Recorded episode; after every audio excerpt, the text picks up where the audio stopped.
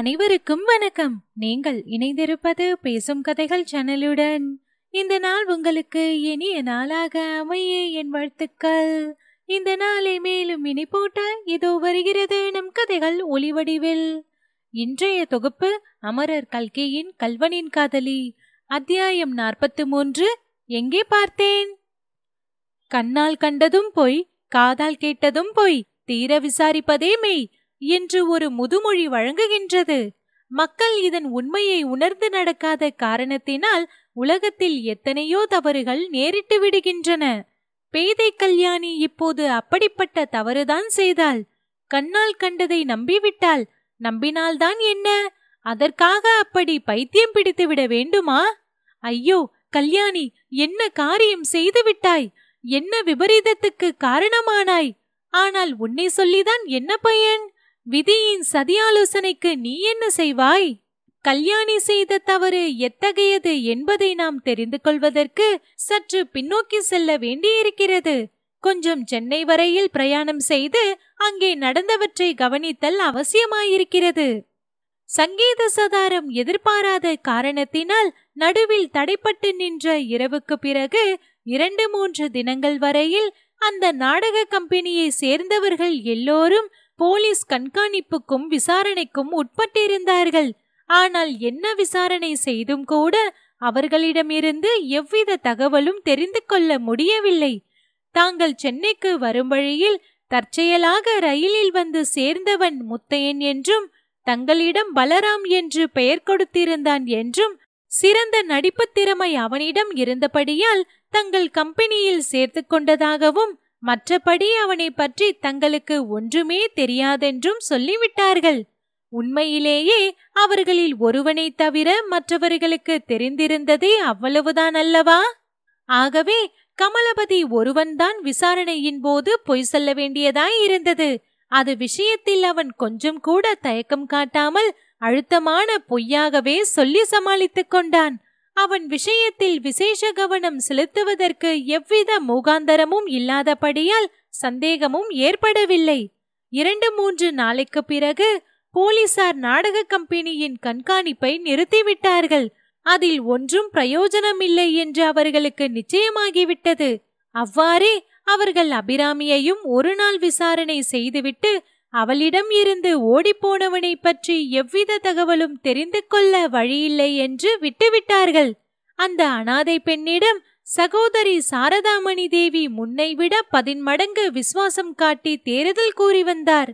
ஆனாலும் அபிராமியின் உள்ளத்தில் ஒரு கணமேனும் அமைதி ஏற்படவே இல்லை. சில சமயம் தன்னுடைய அண்ணனின் சாமர்த்தியத்தை நினைத்து அவள் வியப்படைவாள். அப்போது அவளுக்கு மிகவும் பெருமையாய் கூட இருக்கும். அவன் உண்மையிலேயே கள்ளனாயிருந்தும் நாடகத்திலும் கள்ளன் வேஷம் போட்டதை நினைத்து புன்னகை செய்வாள். அவனுடைய நடிப்பை நினைக்கும் போது அவளுக்கு சிரிப்பு கூட வரும். ஆனால் 2 மாதமாக அவன் சென்னை நகரில் தங்கியிருந்தும் தன்னை வந்து பார்க்கவில்லை என்பதை எண்ணி உள்ளம் நெய்வாள். பிறகு தான் மூர்ச்சையடைந்து விழுந்தபடியால் தான் அவன் இன்னான் என தெரிந்ததென்பதையும், அதனால்தான் அவன் ஓட வேண்டியிருந்தது என்பதையும் எண்ணும் போது அவளுடைய நெஞ்சு வெடித்துவிடும் போல் இருக்கும். ஐயோ, இந்த பாவியினால் முத்தையனுக்கு எப்போதும் துன்பம் தானா என்று எண்ணி உருகுவாள்.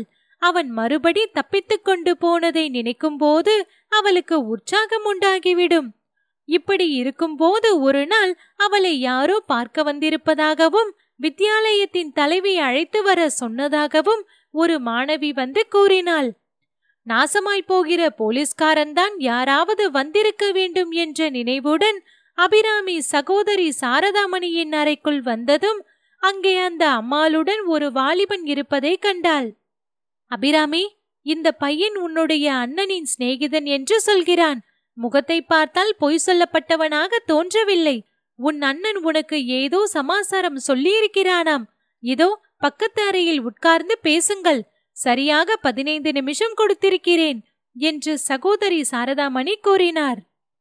இப்படி அவர் சொல்லி வரும்போதே அபிராமி ஆவல் ததும்பும் கண்களால் கமலபதியை நோக்கினாள்.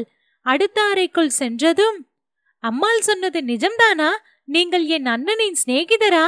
எனக்கு கூட உங்களை எங்கேயோ பார்த்த நினைவாய் இருக்கிறதே என்று சொன்னாள். ஆமாம், 10 நாளைக்கு முன்பு என்னுடைய விதவை தங்கைக்கு இந்த வித்யாலயத்தில் ஒரு இடம் கிடைக்குமா என்று பார்ப்பதற்காக வந்தேன். அது உங்களுடைய தலைவிக்கு ஞாபகம் இல்லை, உனக்கு நினைவு இருப்பதாக தோன்றுகிறது என்றான் கமலபதி. ஐயோ பாவம், அப்படி ஒரு தங்கை உங்களுக்கு இருக்கிறாளா? அவளை வித்யாலயத்தில் சேர்த்து விட்டீர்களா? இல்லை, வித்யாலயத்தில் சேர்ப்பதற்குள் அவள் செத்து போனாள், நானே கொன்று விட்டேன் என்று சொல்லிவிட்டு கமலபதி சிரித்தான். இந்த ஆசாமிக்கு பைத்தியம் போல அல்லவா இருக்கிறது என்று அபிராமி எண்ணி அவனை வெருண்ட கண்களுடன் நோக்கினாள். இல்லையம்மா, எனக்கு பைத்தியமில்லை. உண்மையில் என்னுடைய தங்கையை 10 நாளைக்கு முன்புதான் நான் சிருஷ்டித்தேன். உடனே அவளை விதவையாக்கினேன். அவளால் ஆக வேண்டிய காரியம் முடிந்ததும் கொன்றே விட்டேன். அப்படி அவளை நான் சிருஷ்டித்தது என்னுடைய ஆத்ம சிநேகிதன் ஒருவனுடைய தங்கையை தேடுவதற்காகத்தான். உன்னை இங்கே கண்டுபிடித்ததும்.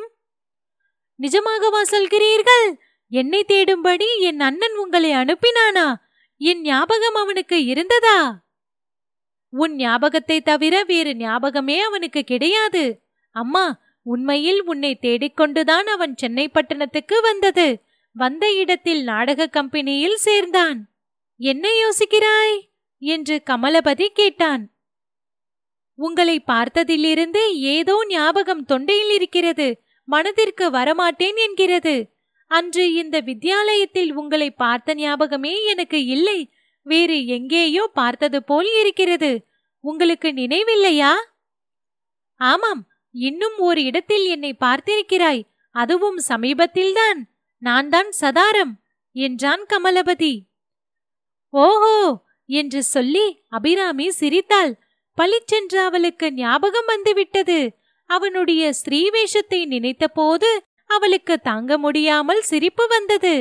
பக்கத்து அறையில் இருந்த சாரதாமணி கோபித்துக் கொள்ள போகிறாரே என்று பயந்து வாயை மூடிக்கொண்டாள். பிறகு அபிராமி கேள்வி மேல் கேள்வியாய் போட்டு கமலபதிக்கும் முத்தையனுக்கும் சிநேகம் ஏற்பட்ட வரலாற்றை எல்லாம் அறிந்து கொண்டாள்.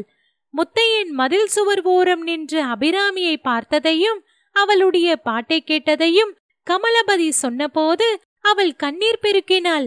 பிறகு முத்தையன் நாடக கம்பெனியுடனே மலாய் நாட்டுக்கு போக உத்தேசித்திருந்ததை சொன்னதும் அபிராமி, ஐயோ அதெல்லாம் இந்த பாவியினால் தானே வீணாய் போயிற்று, நான் பெண்ணாய் பிறந்ததே என் அண்ணனுடைய துன்பத்துக்காகத்தான் என்று சொல்லி விம்மி அழத் தொடங்கிவிட்டாள். கமலபதி அவளுக்கு ஆறுதல் கூறி தைரியம் சொன்னான். இப்போது ஒன்றும் மோசம் போய்விடவில்லை அபிராமி, உன் அண்ணனை தப்புவிக்கும் பொறுப்பு என்னுடையது. இந்த நிமிஷத்தில் அவன் எங்கே இருக்கிறான் என்று எனக்கு தெரியும். இன்னும் 2 நாளில் அவ்விடத்துக்கு கிளம்ப போகிறேன். எல்லா ஏற்பாடுகளும் செய்துவிட்டேன். அடுத்த மாதம் இந்த நாளில் உன் அண்ணன் இந்த நாட்டிலேயே இருக்க மாட்டான். அதற்கு நான் பொறுப்பு, நீ கவலைப்படாதே என்று சொன்னான்.